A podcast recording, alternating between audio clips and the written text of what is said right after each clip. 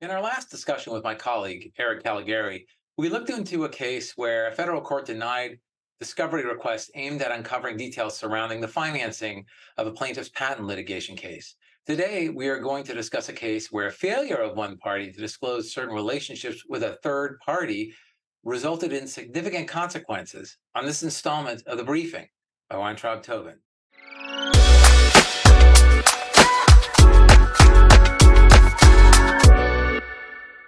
Welcome to another installment of the briefing. I'm Scott Hervey. I'm joined today by my colleague, Eric Caligiuri. Eric, thank you for joining us. Thanks, Scott. Great to be here. So, Eric, you wrote an interesting article on the case of Ventex versus Columbia Sportswear of North America. Similar to the last case we discussed, go to Streaming versus Netflix, this case, the Ventex case, deals with litigation financing and how the failure to disclose or possibly the attempt to hide critical information showing a financial relationship between two parties interested in the outcome of a certain proceeding can impact that legal proceeding. Eric, can you break down the key details of the case? Yes, absolutely. In this case, we have Ventex Comp uh, versus Columbia Sportswear of North America. And it centers around an inter partes dispute filed by Ventex. Uh, an inter partes dispute or an IPR is a proceeding before the patent uh, trial and appeal board of the USPTO. Basically, it's an administrative proceeding uh, similar to a to a district court litigation, similar to litigation, uh, except a little more streamlined and presided presided over by an administrative law judge uh, at the at the PTAB. Um, and basically, the, the only remedy is to consider the, the validity of a, of a patent. So essentially, what happens is um, someone who may think that either a patent's invalid or a patent has been asserted against them they can file a challenge to that patent at the PTAB, um, and that dispute is called an IPR. Uh, in this case, um, the, uh, the, the PTAB found that Ventex failed to disclose a variety of information concerning Ventex's relationship the company called Seirus Innovative Accessories Inc. in response to discovery requests by Columbia. The PTAB found that this failure to disclose led to unnecessary delays in the proceeding.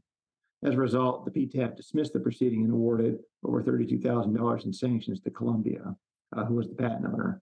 Columbia's motion for sanctions was based on the contention that Ventex uh, petitions were time barred, uh, meaning they didn't file the IPRs in time, uh, and therefore the PTAB should not have invalidated the, uh, sorry, should not have initiated the uh, IPRs to begin with. so Columbia's argument revolved around Ventex's non-disclosure of its relationship with Seirus Innovative Accessories, which Columbia argued was both a uh, proxy of Ventex and a real party in interest. The board agreed with Columbia, leading to the dismissal of Ventex's petitions and the termination of the IPRs and sanctions against Ventex. So, what was the crux of Columbia's argument in terms of the relationship between Ventex and Seirus? Yeah, so Columbia relied heavily on two prior agreements a uh, supplier agreement from 2013 and a 2016 exclusive manufacturing agreement. Uh, these documents uh, illustrate a pre existing business relationship between Ventex and Seirus, suggesting that they uh, shared a mutual interest in invalidating the patents. Columbia argued that payments tied to the exclusive manufacturing agreement suggested an, uh, a link uh, between Seirus and the funding of the IPRs which Ventex may have had difficulty funding on its own. This demonstrated a strong connection between Ventex and Seirus, uh, essentially implying that Ventex was acting as a proxy for Seirus in these proceedings. And it seems that Columbia's argument gained, gained traction when the PTAB noted that the exclusive manufacturing agreement was obtained through additional discovery after Columbia's motion. The existence of this agreement seemed to play a pivotal role in establishing Seirus as a real party in interest and a proxy for Ventex. Uh, after this was uncovered, Columbia moved for sanctions, right? That's right. Yeah, Columbia contended that Ventex withheld over 2,000 pages of communications related uh, to these agreements and to the funding arrangement, while uh, also misrepresenting the scope of their document production. Uh, also alleged that Ventex's destruction of the exclusive manufacturing agreement and related emails to that uh, amounted essentially to a spoliation of evidence. Uh, lastly, Columbia claimed that Ventex's corporate witness made false statements under oath uh, about the existence of the agreement and the subject matter of the agreement. Those are some pretty serious allegations. Uh, what was Ventex's response?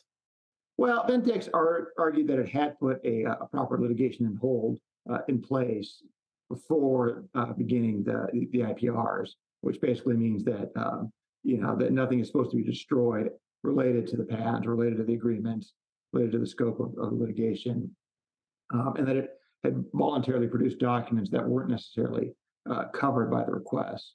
Uh, they also denied destroying evidence and mentioned that emails were deleted uh, by a former employee prior to the lit- litigation hold being put in place in the normal scope of their business. I mean, I don't know about you, Eric, but those arguments seem pretty weak to me. and I guess the I guess the PTAB agreed, right? Because the PTAB sided with Columbia and ultimately concluded that Ventex's failure to disclose the agreements caused unnecessary delay and increased cost of the proceeding. Um, and it also resulted in the dismissal of uh, Ventex's IPRs. Um, I mean, this all probably could have been avoided with prompt and tra- transparent disclosure, but I assume that's what Ventex was trying to avoid. Yeah, exactly. Uh, that's right. And as a result, the PTAB dismissed the proceedings and, and awarded Columbia uh, sanctions for thirty-two thousand um, dollars. Basically, what the dismissal means, as I said before, in, in a PTAB action or an IPR, the sole remedy is invalidating patents. So this basically means that uh, they weren't able to invalidate the patents, uh, which means that patents now, you know, that's kind of stepping back a bit.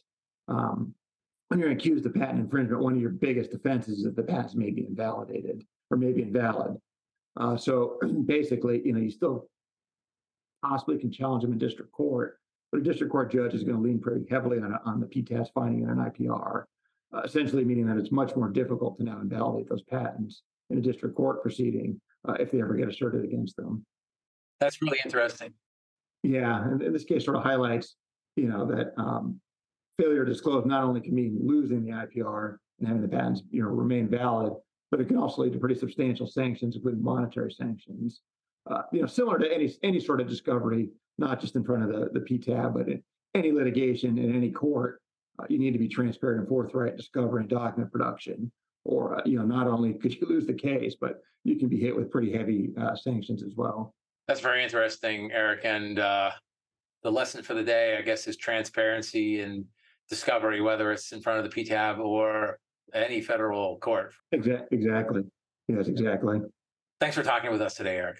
Yep. Well, that about wraps it up for this installment of the briefing by Weintraub Tobin. Please remember to subscribe to our YouTube channel and to our podcast.